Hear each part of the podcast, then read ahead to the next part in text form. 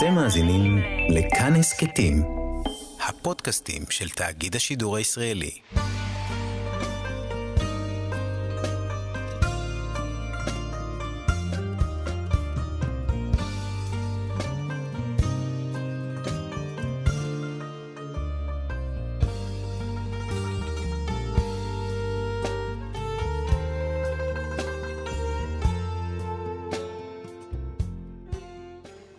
שלום כאן מורשת חברותא לימוד משותף עם רבנים ואנשי חינוך בנושא תנ"ך, הלכה ואמונה.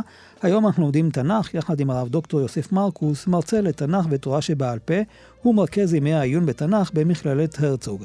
כאן ליד המיקרופון, ידידיה תנעמי, שלום לך, כבוד הרב. שלום ידידיה. אנחנו uh, ממשיכים ללמוד את ספר ירמיה, ואחת הנבואות המוכרות זה העניין של הביטחון של העם במקדש, מביאים קורבנות, וחושבים שהכל יהיה טוב. נכון, זה הנבואה של אה, פרק אה, ז', הנבואה הידועה, היכל השם, היכל השם, היכל השם, המה, בהחלט אחת מהנבואות המפורסמות של ירמיהו. אה, ואנחנו באמת רוצים לעסוק היום בנבואה הזאתי, רק אולי נתחיל ונזכיר מה יש לנו עד כאן. דיברנו בפעם שעברה על פרקים א'-ב', על נבואת ההקדשה. בפרק א' ותחילת פרק ב', ועל מה שמתרחש שם בפרק ב'. אה, בפרקים הבאים, שככה נזכור אותם עכשיו אה, בקצרה, פרקים ג' אה, עד ו', אז יש הרבה מאוד עיסוק גם בממלכת ישראל, לעומת ממלכת יהודה, זה בעיקר פרק ג', שבו הנביא בעצם מבקש מממלכת יהודה, או טוען כלפי ממלכת יהודה... שהם יותר גרועים. בדיוק. שקודם כל הייתם צריכים ללמוד מממלכת ישראל, mm-hmm. הייתם צריכים להבין, לראות מה אה, קרה לממלכת ישראל, וללמוד אה, אה, לקח. אה, ולא עשיתם את זה. ולא די בכך, שבאמת אתם גם מתנהגים באופן יותר אפילו גרוע, שאפילו כמה ביטויים שם של ממלכת ישראל מכונת אה, שובבה, כן? כן?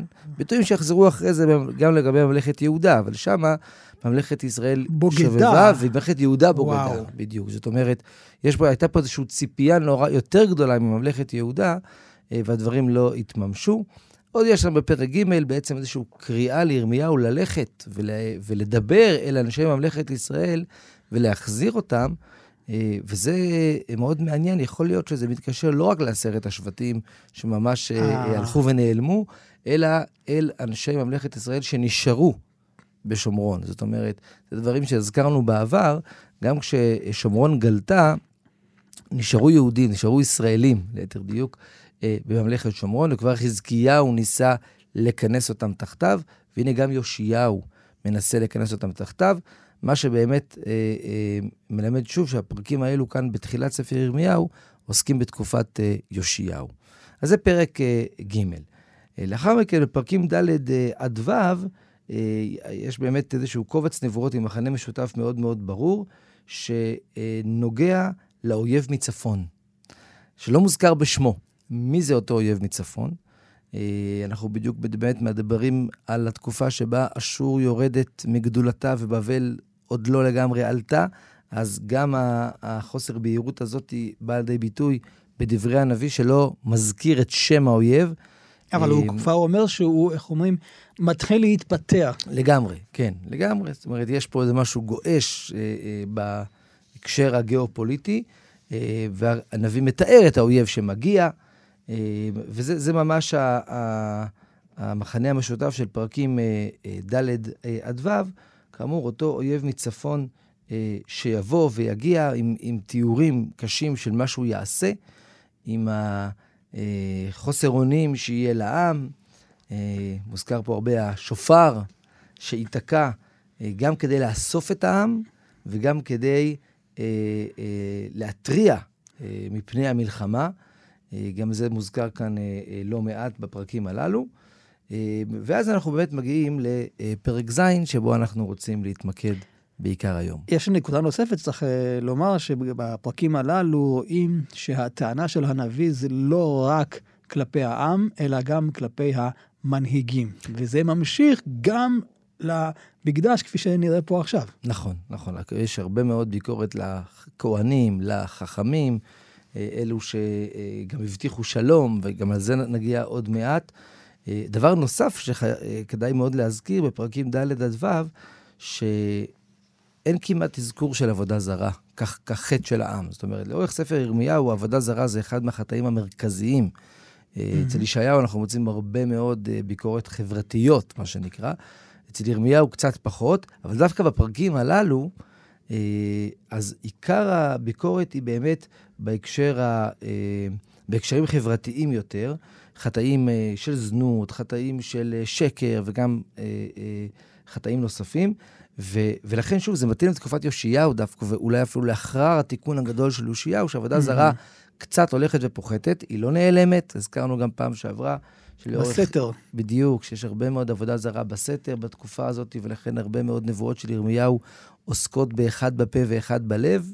אה, זאת אומרת, המהפכה של יאשיהו הצליחה כלפי חוץ, לא בטוח שהיא הצליחה מספיק אה, אה, כלפי פנים בלבבות של האנשים. אבל כאן באמת, בפרקים הללו, העבודה זרה בקושי נזכרת, ושוב, זה מתחבר באמת לעניין הזה של תקופת יאשיהו. כאמור, הרבה מאוד ביקורות, גם על חטאים חברתיים, גם על זנות, וגם, כפי שהזכרת, ביקורת קשה על המנהיגים שהם עוללו את זה לעם. אז בואו ננסה להבין את ההסתמכות הזאת, הביטחון של המקדש, הקורבנות, דברים שגם uh, למדנו אצל ישעיה הנביא. נכון, אבל כאן זה באמת מאוד ייחודי. Uh, ירמיהו פרק ז', uh, יש לנו כותרת שגם אומרת לנו היכן ירמיהו אמר את הנבואה שלו, כן? שערי המקדש. בדיוק. כן, בהרבה מאוד נבואות אנחנו לא יודעים בדיוק איפה עמד הנביא, מי היה קהל השומעים. יכולים, יכולים לנחש, יש נבואות אה, ש... פונות אל המלך, יש נבואות שפונות אל העם. אבל שוב, איפה המיקום, איפה עומד הנביא כאשר הוא נואם את הנאום שלו, מי בדיוק מקשיב, זה לא תמיד מפורש. והנה פה יש לנו אמירה מאוד ברורה, הדבר אשר היה אל ירמיהו מאת אדוני לאמור, עמוד בשער בית אדוני, וקראת שם את הדבר הזה. ואמרת, שמעו דבר אדוני כל יהודה הבאים בשערים האלה להשתחוות לאדוני. אוקיי? זה נורא מעניין.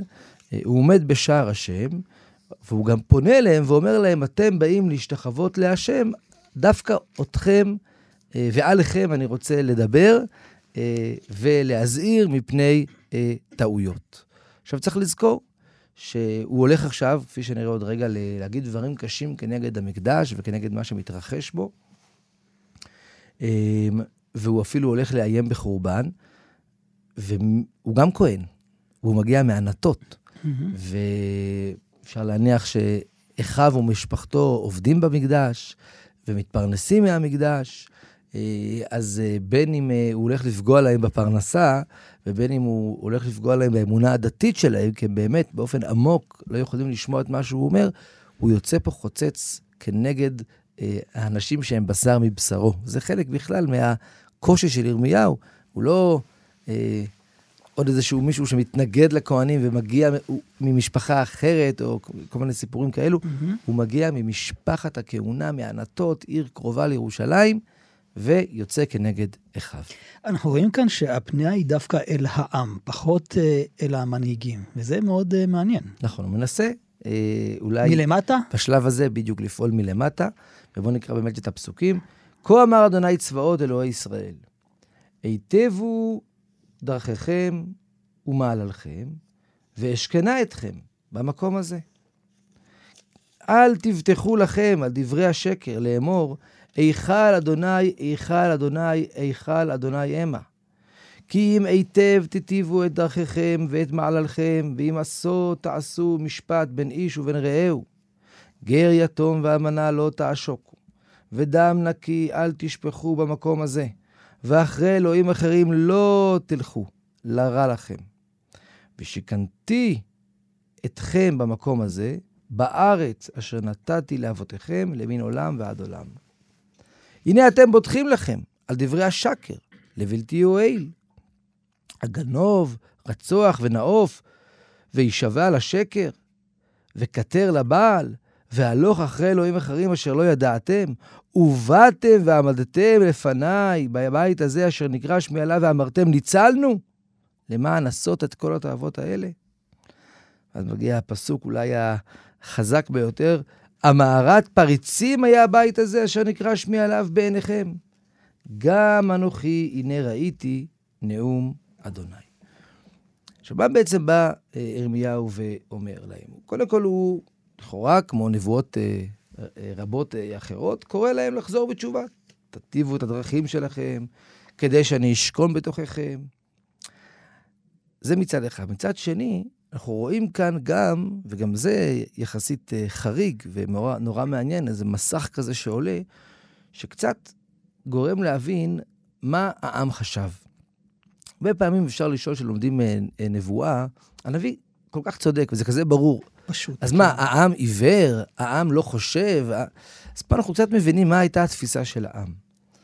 והוא אומר להם, אל תפתחו לכם אל דברי השקר, זה בעצם נבואות, נביאי שקר, נביאי השקר זה אה, אחד מהדברים הבולטים בספר ירמיהו, איתם הוא מתעמת.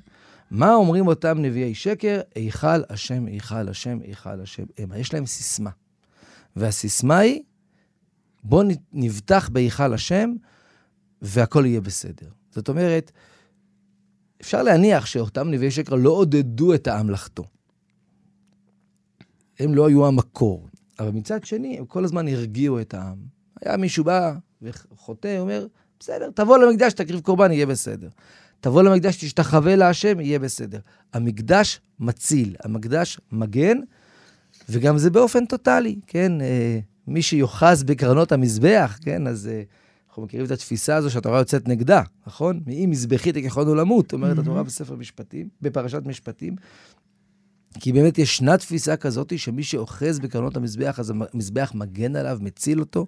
אחרי זה אנחנו רואים את זה אצל יואב אה, בספר אה, מלכים א', כאשר אה, הוא בורח משלמה ואוחז בקרנות המזבח, mm-hmm. אה, ושלמה מצווה בכל זאת להרוג אותו שם. אז יש תפיסה כזו, המקדש מגן. ופה התפיסה היא לא רק כלפי אדם ספציפי, אלא כלפי העם באופן כללי. החטאים שלכם, אולי הם לא בסדר, יאמרו, יאמרו להם נביאי השקר, אבל המג... המקדש תמיד ישמור עליכם. ואז העם בעצם אה, מגיע למסקנה שהחזרה בתשובה... ככה, כן. כן. החזרה בתשובה היא לא כזו משמעותית, היא לא כזו חשובה. אנחנו יכולים להמשיך במעשים שלנו, יכולים להמשיך ללכת בדרכים לא טובות, לעשוק, לעבוד עבודה זרה, אה, לשפוך דם נקי, אבל בסוף, הקדוש ברוך הוא תמיד יהיה איתנו. ההיכל, המקדש, לעולם לא ייחרב.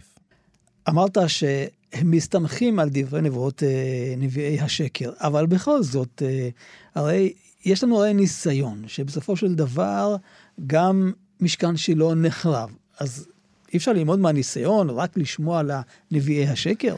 אז קודם כל באמת אה, ירמיהו מנסה, כי באמת הזכרת את שילה, אז זה כבר הפסוק הבא. כי לכו נא, כן, פסוק י"ב, כי לכו נא אל מקומי אשר בשילה, אשר שיכנתי שמי שם בראשונה, וראו את אשר עשיתי לו מפני רעת עמי ישראל. אז באמת ירמיהו מנסה לשכנע אותם על ידי דוגמה mm-hmm. אה, חיה.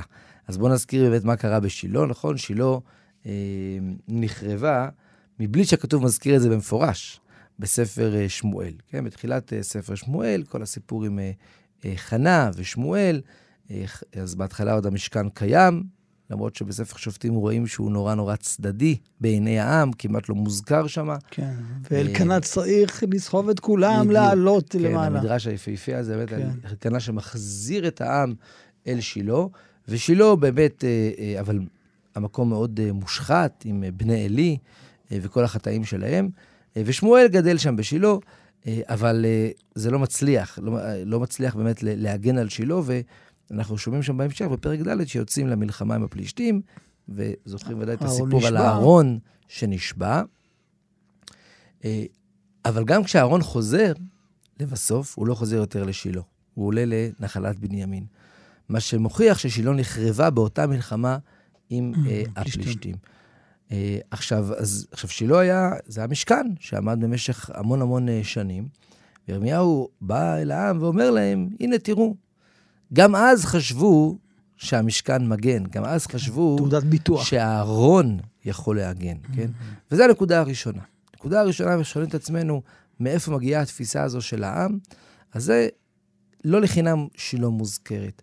בגלל ששם גם אנחנו רואים את התפיסה הזו שאם יש משהו קדוש שנמצא בליבו של העם, בין אם מדובר על ארון שיוצא למלחמה ועומד במרכזו של הקרב, בין אם מדובר על ירושלים שנמצאת בלב העם, אה, הרי זה יגן על העם. זאת אומרת, איזושהי תפיסה של הקדושה, בלי קשר למעשים של העם, יכולה אה, להגן על עם ישראל.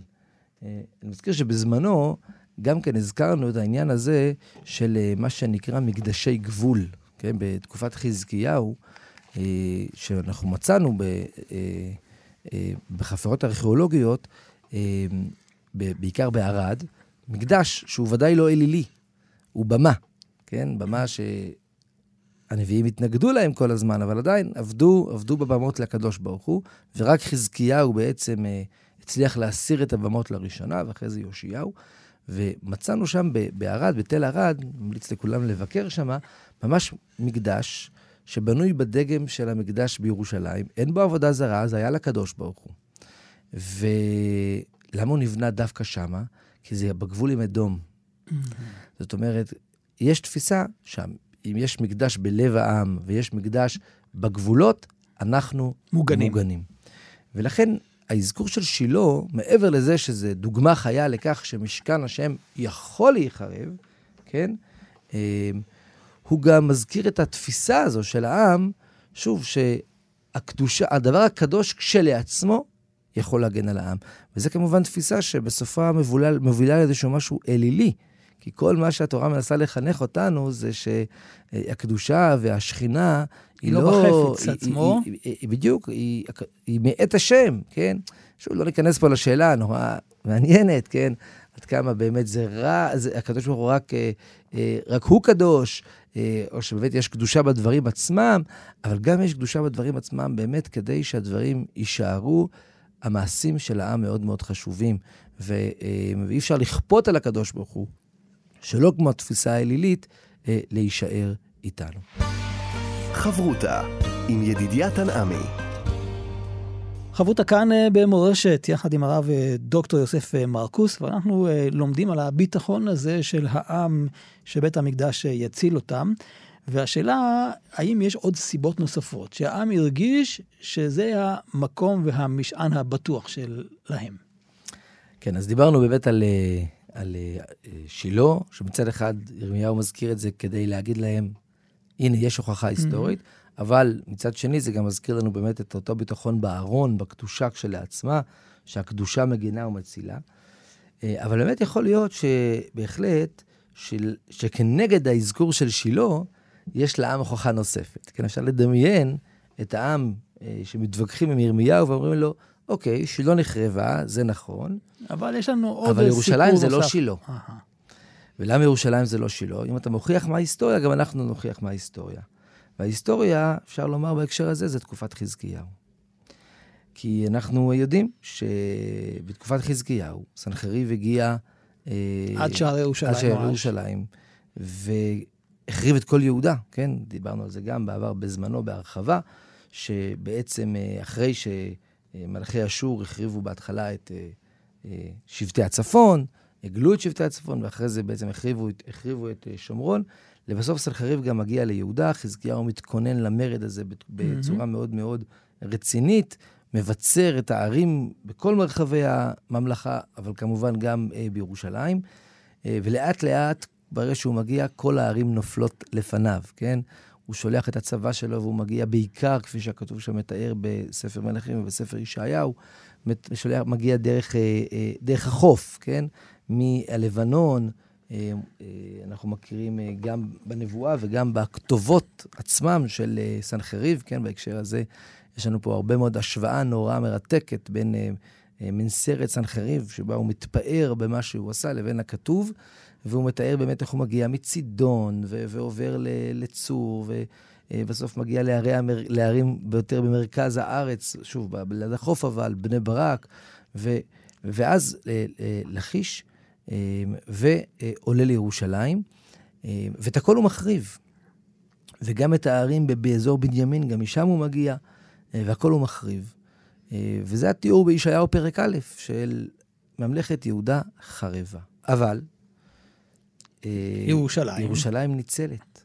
והכתוב מספר לנו, כידוע, שבאותו לילה, כאשר סנחריב עושה מצור על ירושלים, החיילים שלו מתים באיזושהי מגפה פלאית אה, על שערי ירושלים, והוא בעצם אה, חוזר אה, חזרה אה, אל אה, ביתו, אה, אבל וחפוי ראש, כן? בלי שהוא מצליח לכבוש את ירושלים. הוא כמובן מנסה להסתיר את הכישלון אה, אה, בשני דברים. קודם כל, במצבה הגדולה שבו הוא כותב את המתפאר בניצחונות שלו, אז על ירושלים הוא אומר, קלטתי את חזקיהו כציפור בכלוב, כן?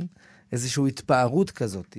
אבל מצד שני, אנחנו יודעים שזה התפארות של אבל, בגלל שירושלים זו העיר היחידה שאשור לא הצליחו לכבוש, כן? אז בסוף זה כישלון נורא גדול. הוא גם מנסה לחפות על זה, כאשר בארמון שלו, זה מצאנו לפני uh, כמאה שנה, בארמון שלו הוא uh, מצייר את כיבוש uh, uh, לכיש בצורה מאוד מאוד uh, uh, uh, מפורטת. כן, היום הזכרנו את זה, זה נמצא במוזיאון הבריטי, uh, תיאור חי של כיבוש לכיש, הוא כאילו מנסה להגיד, כן כבשתי עיר חשובה ביהודה. בשורה התחתונה, הוא לא הצליח לכבוש את ירושלים. ירושלים ניצלה, וגם ישעיהו, אפילו בפרק א', שזה פרק מאוד מאוד קשה בישעיהו, שהוא מתאר את כל ההרס והחורבן, אז הוא אומר, אה, ארציכם שממה, עריכם שרופות אש, אדמתכם לנגדכם, זרים אוכלים אותה, ושממה כמהפכת זרים, ונותרה בציון כסוכה וחרם, כמלונה ומקשה, כעיר נצורה. לולא אדוני צבאות הותיר לנו שריד כמעט, כסדום היינו לעמורה דמנו. ירושלים ניצלה. עכשיו, ישעיהו רוצה לומר להם, עשיתי, עשיתי איתכם חסד, כדי הוא ריחם עליכם, למען בית דוד, למען mm-hmm. ירושלים. אבל בואו נחשוב מה עובר בעצם בראש של העם לאורך זמן. הם באים בעצם ומייחסים את הדבר הזה לעצמם, או לקדושה שלא תלויה בשום דבר. ירושלים, הנה, היא לא יכולה להיחרב. ויש לנו ניסיון היסטורי. אז אתה אומר לנו, אה, כשלא יהיה הבית הזה, אה, אז ואנחנו אומרים לך, לא, כימי חזקיהו יהיה הבית הזה. כמו כן. שבימי חזקיהו העיר לא נחרבה, כך גם, ב, אה, כך גם ב, בימים שלנו העיר לא תיחרב. אפשר גם לקחת את זה לפני כן עוד. Mm-hmm. כי אה, עוד ב, בתחילת התקופה, עוד בימי אחז, אביו של חזקיהו, גם היה משהו דומה, כאשר פקח בן רמליהו וממלכת ישראל יחד עם ארם, גם כן עלו על ירושלים. וגם אז בא הנביא ואומר להם, אין לכם מה לפחות, לפחד משני הזנבות ה... האודים האלה. האודים השנים הללו, נכון? זאת אומרת, אה, שער ישוב, כן? נבואה מוכרת. וגם שם הוא בעצם מבטיח להם, העיר תינצל.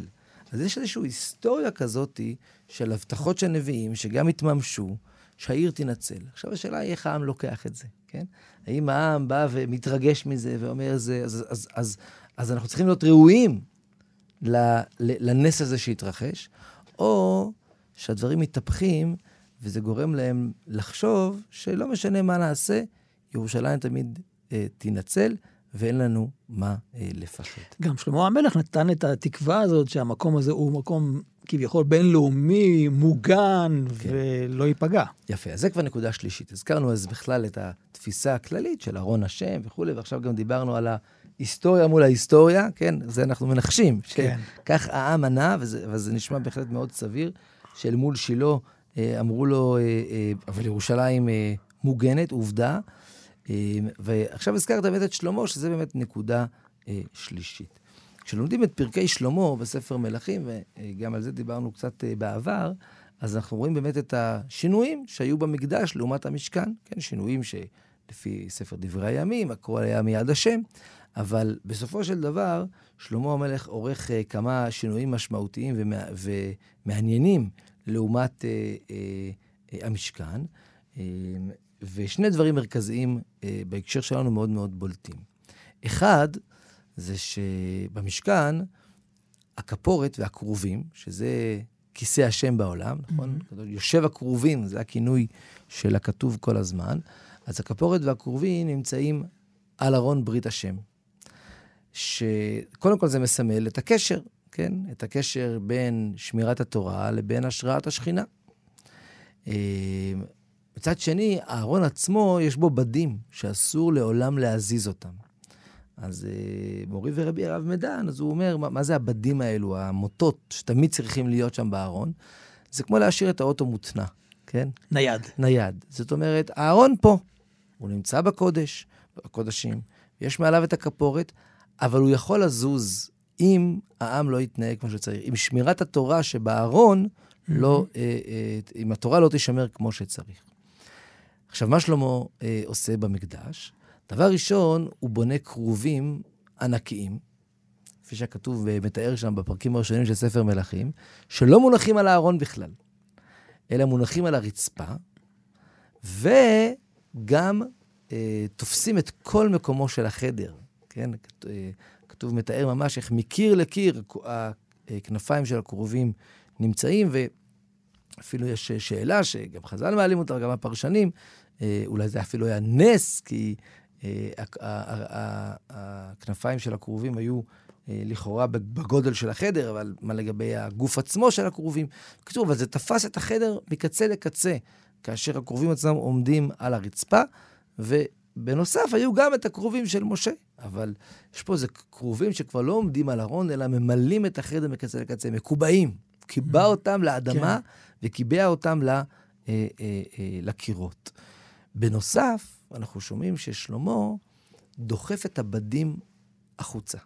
הוא לא מסיר אותם לחלוטין, כי כתוב במפורש שלא, אבל הוא דוחף אותם החוצה, כך שעכשיו גם הם בולטים, כידוע, אבל מה המשמעות של הדחיפה הזו החוצה? גם איזושהי אמירה, הנדודים הופסקו. נגמר, נגמרו הנדודים, והקדוש ברוך הוא שוכן כאן בשכינת אה, קבע. עכשיו, אחרי ששלמה מסיים לבנות את המקדש, אה, אז הוא אה, עושה, מקיים את תפילתו הגדולה, שבה באמת הוא פונה לקדוש ברוך הוא ומבקש ממנו שהמקום הזה יהיה מקום תפילה ועבודה לעולמי עד. ושכל העולם אה, גם יגיע, גם הגויים יבואו להתפלל שם. ובפרק ט', שם בספר מלכים א', אה, שלמה מתאר אה, אה, כמה סיטואציות שבהם אה, אנשים יבואו ויתפללו אה, לקדוש ברוך הוא, גם כשיש צרה לעם ישראל. אה, והקדוש, והוא מתאר שם מקרה של מלחמה, ומקרה של גלות, ושל שבייה, אז אם אפשר להתפלל בירושלים, אז מתפללים לכיוון ירושלים. Mm-hmm. אבל דבר אחד הוא לא אומר שם, הוא לא מעלה את האופציה שהמקדש עצמו ייחרב. אז הקדוש ברוך הוא, בסוף התפילה אומר לו, שמעתי. שמעתי את כל מה ש... אה, את כל התחינה שלך. אה, ואני כביכול מסכים, לכן להשרות את שכינתי כאן בירושלים, אה, בבית אשר אה, בנית, אבל הקדוש ברוך הוא אה, עונה לו בפרק ט', הוא אומר לו, שמעתי את תפילתך ואת תחינתך אשר התחננת לפניי, הקדשתי את הבית הזה אשר בנית לשום שמי שם עד עולם, והיו עיניי וליבי שם כל הימים. אבל אז אומר השם, אם תלך לפניי כאשר הלך דוד אביך בתום לבב וביושר לבב, אז אני אקים לך את כיסא ממלכתך על ישראל. ואז בפסוק ו', אם שוב תשובון אתם ובניכם מאחריי, ולא תשמרו מצוותיי חוקותיי אשר נתתי לפניכם, והלכתם ועבדתם אלוהים אחרים והשתחוויתם להם, והכרתי את ישראל מעל פני האדמה אשר נתת להם. וכאן הוא מוסיף, ואת הבית אשר הקדשתי לשמי אשלח מעל פניי. הבית הזה יהיה עליון, כל עובר עליו יישום ושרק, ואמרו, על מה עשה אדוני ככה לארץ הזאת ולבית הזה וכולי. זאת אומרת, אומר לו הקדוש ברוך אתה לא הזכרת את האפשרות שהבית ייחרב, אבל יש גם אפשרות כזאת. אז הקדוש ברוך הוא כבר הזהיר את זה שמה. אמ, אבל שוב, אנחנו רואים באופן שבו שלמה בנה את הבית, ובתפילה שלו, את שורשה של התפיסה, שאחרי זה אה, בא לידי ביטוי גם אצלנו בירמיהו, היכל השם, היכל השם, ירושלים לעולם לא תיחרב. חברותה עם ידידיה תנעמי. חברותא בתנ"ך כאן אה, במורשת, יחד עם הרב דוקטור יוסף אה, מרקוס, ואני רוצה להתקדם עם הפרק ולראות שלכאורה יש כאן דברים אה, סותרים. מצד אחד, הקדוש ברוך הוא שולח את ירמיה הנביא להוכיח את העם, ומהצד האחר, אנחנו פוגשים בפסוק ט"ז, ואתה אל תתפלל בעד העם הזה, ואל תישא בעדם רינה ותפילה, ואל תפגע בי, כי אינני שומע אותך. איך אפשר להבין את הדברים האלה? כן, אז זה, יש כאן הרבה מעברים ב, אה, בספר אה, ירמיהו ובנבואות ירמיהו, אה, בין נבואות שבהן ירמיהו mm-hmm. מבקש ממנה לחזור בתשובה, לבין נבואות פורענות שבהן הוא מבטא את הסופיות של הגזרה, לבין נבואות שהוא שותף לזעם של הקדוש ברוך הוא לעם ישראל, ונבואות אחרות שהוא מתחנן לקדוש ברוך הוא שלא יפגע בעם ישראל. ירמיהו משמש כאן באמת כאיזשהו כפל תפקידים. אה, במקרה שלנו, אפשר להניח שיש פה איזושהי אמירה לעם, רגע לפני השלב הסופי, אה, תחזרו בתשובה, כך זה מתחיל, כך מתחיל הפרק, אבל כחלק מאותו מסר של לחזור בתשובה, אה, ירמיהו אומר להם, בעצם, הקדוש ברוך הוא כבר אמר לי להפסיק להתפלל. כאילו, הוא חושף לפניהם את מה שהקדוש ברוך הוא אמר לו, כדי לעודד אותם כן לחזור בתשובה. אה. עכשיו, זה יכול להישמע קצת מוזר, אבל כאילו אומר להם, תראו, בעצם יש איזשהו צד, יש איזשהו אה, אה, אה, אה, כיוון אחד שבו אין כבר אפשרות לחזור. הקדוש ברוך הוא כבר אמר לי, להפסיק להתפלל בעדכם. זה מזכיר את ישעיה הנביא, הפסוק הזה שלך ואמרת לעם הזה, שמעו שמוע ואל תבינו, וראו ראו ואל תדעו, השמן לב העם הזה ואוזניו אכבד ועיניו השע, פן יראה בעיניו, ובאוזניו ישמע, ולבבו יבין ושב ורפה לו. בדיוק, וזה ממש כאילו סתירה פנימית. כן. מצד אחד, הקדוש ברוך הוא כבר אמר, גם לישעיהו, וכאן גם לירמיהו, זהו, אין אפשרות uh, לשוב בתשובה, אל תתפלל. Mm-hmm. מצד שני, אם הנביאים חושפים את זה בפני העם, אז יש פה איזשהו, בכל זאת, איזה קרש הצלה אחרון. לומר להם, המצב כל כך חמור, שימו לב, כבר, באמת אין אפשרות. אבל אם נורא נורא תתאמצו, כן. אולי זה יצליח. יש עוד דוגמה לזה, הזכרת את ישעיהו, ויש לנו עוד דוגמה לזה אה, ממש בסוף ספר אה, אה, מלכים א', עם הנביא שם ואחאב לקראת המלחמה בארם. Mm. נזכיר שם רק בקצרה, אה, מלך ישראל שם קורא אה, ליהושפט ללכת להילחם איתו ברמת גלעד, ויהושפט אומר לו, בוא נחפש איזה נביא שיעזור לנו, אה, ונשאל אותו, נדרוש את השם. יש שם 400 נביאי שקר, ויהושפט לא מתלהב מהם, והוא אומר להם, אין פה איזה נביא אמיתי. ואז אומר לו שם מלך ישראל, תשמע, יש באמת את עוד נביא אחד, אבל אני לא אוהב אותו, קוראים לו מחיהו בן אימלה, אבל הוא כל הזמן מנבא עליי רק רע. כן? בכלל, זה, אם אנחנו שואלים את עצמנו מה ההבחנה בין נביאי שקר לנביאי אמת, שנביאי שקר תמיד אומרים, יהיה בסדר. כן? שלום, שלום, ואין שלום. כן, ירמיהו חוזר על המשפט הזה בכמה מקומות בספר, אה, על נביאי השקר שכל הזמן מבטיחים שלום, שלא ייחרב הבית ושום דבר לא ייקרה. ונביאי האמת, בסופו מוכיחים, לא רק באים להגיד לעם הכל טוב. בסוף, חלק מנבואת האמת היא לחפש את הנקודות שבהן צריך להשתפר. כן. אה, אז גם שם המלך באמת לא אוהב את אותו הנביא, ובכל זאת, אה, מחיהו בן נמלה מגיע, והסריס אה, שמזמין אותו, אומר לו, תשמע, אל תגיד משהו שיעצבן את המלך, כן?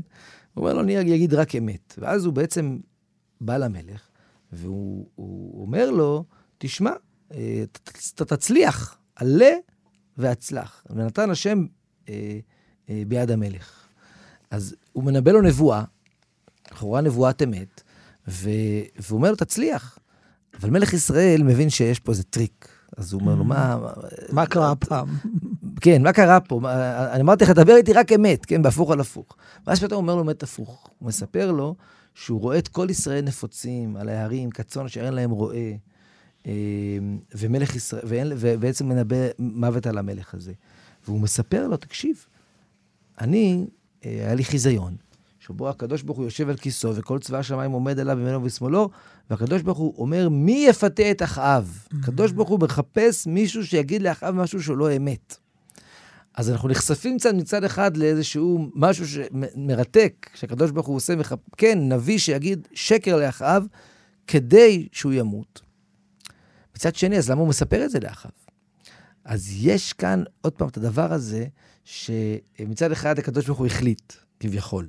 הוא אומר, צריך לפתות, לפתות את אחאב כדי שהוא ימות במלחמה. כן. מצד שני, חשיפת התוכנית האלוקית, או חס... במקרה שלנו, בירמיהו, וכפי שהזכרת גם בישעיהו, חשיפת הדברים הקשים של הקדוש ברוך הוא לנביאים, ש... שאמר להם, אל תעזרו להם לחזור בתשובה. האמירה הזו לעם היא בסופו של דבר כן באה להחזיר אותם בתשובה. רק עם איזושהי אמירה, תקשיבו, באמת זה כבר בדקה ה-21. זה כבר הרבה אה, אחרי זמן ההערכה, אה, הערכת הזמן, אה, אבל מצד שני, עצם זה שזה נאמר לעם, יש פה אה, כן איזשהו ניסיון אה, שהעם ישוב אה, בתשובה. יש כאן בעצם את ירמיה הנביא, שהוא נמצא במצב מאוד מורכב. הזכרת בתחילת התוכנית את העניין הזה שהוא בא אל שערי המקדש, פוגש שם את השכנים שלו, הכוהנים, והוא צריך להתמודד גם מול העם, מול המנהיגות, אבל גם מול הקדוש ברוך הוא, רואים כאן איזה ממש מציאות קשה. כן, נכון. ירמיהו באמת, אה, אה, אה, הוא בודד לחלוטין, נכון? Mm-hmm. וזה גם דברים שהזכרנו קצת ב, כן. ב, בפרקים הקודמים על ירמיהו, שהוא באמת נאבק עם כולם, וגם עם הקדוש ברוך הוא בסופו של דבר. גם יש אה, כמה נבואות קשות, שבהן ירמיהו מתלונן כלפי הקדוש ברוך הוא על אה, מה שנעשה לו, על זה שהוא בחר בו, כן? אה, ואולי בשביל זה היה צריך את, אה, את ההקדשה מבטן כבר, אה, mm. כדי להגיד לו שהוא לא יכול לברוח מזה, בדיוק. ואנחנו מכירים את זה גם ממגילת איכה, פרק ג', שהוא מתאר שמה שהקדוש ברוך הוא נלחם בו, כן? למה נלחם בו? בגלל שברגע שהוא, בגלל הנבואות שלו, נאלץ כל כך לסבול, אז הוא מרגיש כאילו הקדוש ברוך הוא מעניש אותו. ואמרנו שבסופו של דבר יש כאן בדבר הזה איזושהי אה, סמליות. הסבל של ירמיהו מסמל גם את הסבל אה, אה, שהעם אה, עובר, אה, ו- ולכן באמת הוא אה, בהחלט הנביא, אה, אפשר לומר, ש- שהחיים שלו, אפשר לומר את זה ככה, היו ודאי אה, הקשים אה, אה, ביותר. טוב, עכשיו כאן בהמשך הפרק, אחרי שבאמת הוא חושף בפניהם את מה שהקדוש ברוך הוא אמר לו, ואת נבואת הפורענות של הקדוש ברוך הוא על המקום, אז יש באמת פסוק נורא מעניין, שמצד אחד משתלב עם פסוקים אחרים שמצאנו אצל הנביאים, אבל כאן אולי זה נאמר בצורה הכי קיצונית. כן, כאן בפסוק אה, אה, כ"א כתוב ככה, כה אמר אדוני צבאות אלוהי ישראל, עולותיכם ספו על זבחיכם ויאכלו בשר. שזה כנראה איזושהי אמירה אה, חבל שאתם מקריבים קורבנות עולה, זה, זה לחינם. עדיף לכם פשוט לאכול את הבשר, כן? סתם מבזבזים בשר. למה? כי לא דיברתי את אבותיכם, ולא ציוויתים ביום הוציאי, הוציאי אותם מארץ מצרים, על דברי עולה וזבח. כי אם את הדבר הזה ציוויתי אותם לאמור, שמעו בקולי, והייתי לכם לאלוהים, ואתם תהיו לי לעם, והלכתם בכל הדרך אשר אצווה אתכם למען ייטב לכם. עכשיו, אנחנו מכירים אה, הרבה מאוד נבואות אה, שבאמת אה, אה, מבקרות את העם על זה שהם מקריבים קורבנות תוך כדי שהם חוטאים, כן? הנבואה, כמובן, המפורסמת ביותר בהקשר הזה, זה בישעיהו פרק א', נכון? שהוא אומר להם אה, אה, שהידיים אה, שלכם, נכון, מלאות דם, כן, ואתם uh, באים למקדש, כן? למה לרוב זבחיכם, יאמר אדוני, שבעתי עולות אלים וחלב מריעים ודם פרים וכבשים ועתודים, לא חפצתי, כי תבואו לראות פניי, מי ביקש זאת מידכם רמוס חצר, חצריי. למה? כי הקורבנות שלכם זה מנחת שווא וכולי, כי אתם חוטאים. אבל ירמיהו לא מבטל את, את הקורבנות, הוא רק אומר, אם מביאים קורבנות כאשר הידיים מלאות דם, אז זה לא שווה שום דבר, כן? זאת אומרת, הקורבן צריך לבטא איזשהו אה, אה, מהלך שעובר על האדם, איזושהי אה, הזדככות, איזשהו רצון לדבקות וקרבה לקדוש ברוך הוא, אבל הוא, לא יכול להיות מנותק מהמעשים של האדם. עכשיו, כאן ירמיהו לכאורה אומר משהו הרבה יותר חריף וגם קצת לכאורה מוזר, לפחות בקריאה ראשונה. הקדוש ברוך הוא בכלל לא ציווה על קורבנות. ביום הוציאו אתכם מארץ מצרים. אבל מה זאת אומרת? היו הרבה קורבנות כשיצאו ממצרים, ודאי קורבן פסח, נכון? אז יש בפרשנים, הזה, בפרשנים כמה אה, וכמה אה, כיוונים. אמ, ואולי הכיוון המרכזי בא לומר שכתוב כאן, ביום הוציאי אה, אתכם אותם מארץ מצרים, לא ציוויתי אותם על דברי עולה וזבח, אין הכוונה יום היציאה עצמו. יום היציאה עצמו ודאי היה קורבן פסח. הכוונה בתקופת היציאה. ומה היה בתקופת היציאה? איזה ציוויים אחרים כן היו? עשרת הדיברות. כן, וכאן בסופו של דבר אנחנו באים ואומרים, המעמד הראשון שבו עם ישראל אה, עמד ושמע ציווי מהשם, כן, 50 יום לאחר יציאת מצרים, זה עדיין ודאי יכול להיקרא יום אה, הוציא אותם מארץ מצרים. אה, אז הקדוש ברוך הוא מה אמר להם? שמעו בקולי והייתי לכם לאלוהים, ואתם תהיו לי לעם. עכשיו, זה ממש מה שנאמר בתורה, בהקדמה למתן תורה, כן? בשמות פרק י"ט, הקדוש משה עולה להר סיני, רגע לפני מעמד הר סיני, והקדוש ברוך הוא אומר לו להגיד לעם, ועתה אם שמוע תשמעו בקולי, ושמרתם את בריתי, והייתם לי סגולה מכל העמים, כי לי כל הארץ. אם תקשיבו לדבריי, אז אני אהיה לכם לאלוהים. אז זה מה שאומר כאן ירמיהו, זה כוונתו לא ליום יציאת מצרים ממש, אלא לציווי הראשון שעם ישראל פגש. אם תשמעו בקולי, והייתי לכם לאלוהים, ואתם תהיו לי לעם. באמת, בעשרת הדיברות לא מוזכרים הקורבנות, לא כי הן לא חשובות, אבל כי זה לא היסוד. היסוד הוא עשרת הדיברות. היסוד הוא לשמוע אה, בקול השם, אה, ובמובן הזה, נבואת ירמיהו משתלבת עם נבואות אה, אחרות שהנביאים, אה, אה, שוב, על כך שהמקדש הופך להיות משהו עצמאי. שאפשר להתנהג ולעשות מה שרוצים, העיקר בסוף נבוא נקריב קורבנות, המקדש יגן עלינו, אמ, אפשר גם לשרוף, אה, כפי שמופיע כאן בהמשך הפרק, אה, את הבנים והבנות באש בגיא בן הינום, מתחת למקדש, אמ, ו- ו- ולחשוב שאנחנו בסוף אה, ננצל. ואז הנבואה באמת מסתיימת, והשבתים מהרי יהודה ומחוצות ירושלים, כל ששון וכל שמחה, כל חתן וכל כלה. כן, אנחנו מכירים את הפסוק הזה כל כך, מ"עוד יישמע בהרי mm-hmm. יהודה". ופה בעצם הקדוש ברוך הוא מנבא איזשהו חורבן אה, טוטאלי, גם מהרי יהודה, גם מחוצות ירושלים, לא יהיה שמחה, הארץ תהיה חריבה. תודה רבה לך, הרב דוקטור יוסף מרקוס, מרצה לתנ"ך ותורה שבעל פה הוא מרכז ימי העיון בתנ"ך במכללת הרצוג. תודה רבה, ידידיה, להתראות. כאן, ידידיה תנעמי, עוד נשוב וניפגש בחברותה הבאה, ניתן להאזין לתוכנית הזאת באתר כאן מורשת ובשאר יישומי ההסכתים. אתם מאזינים לכאן הסכתים. הפודקאסטים של תאגיד השידור הישראלי.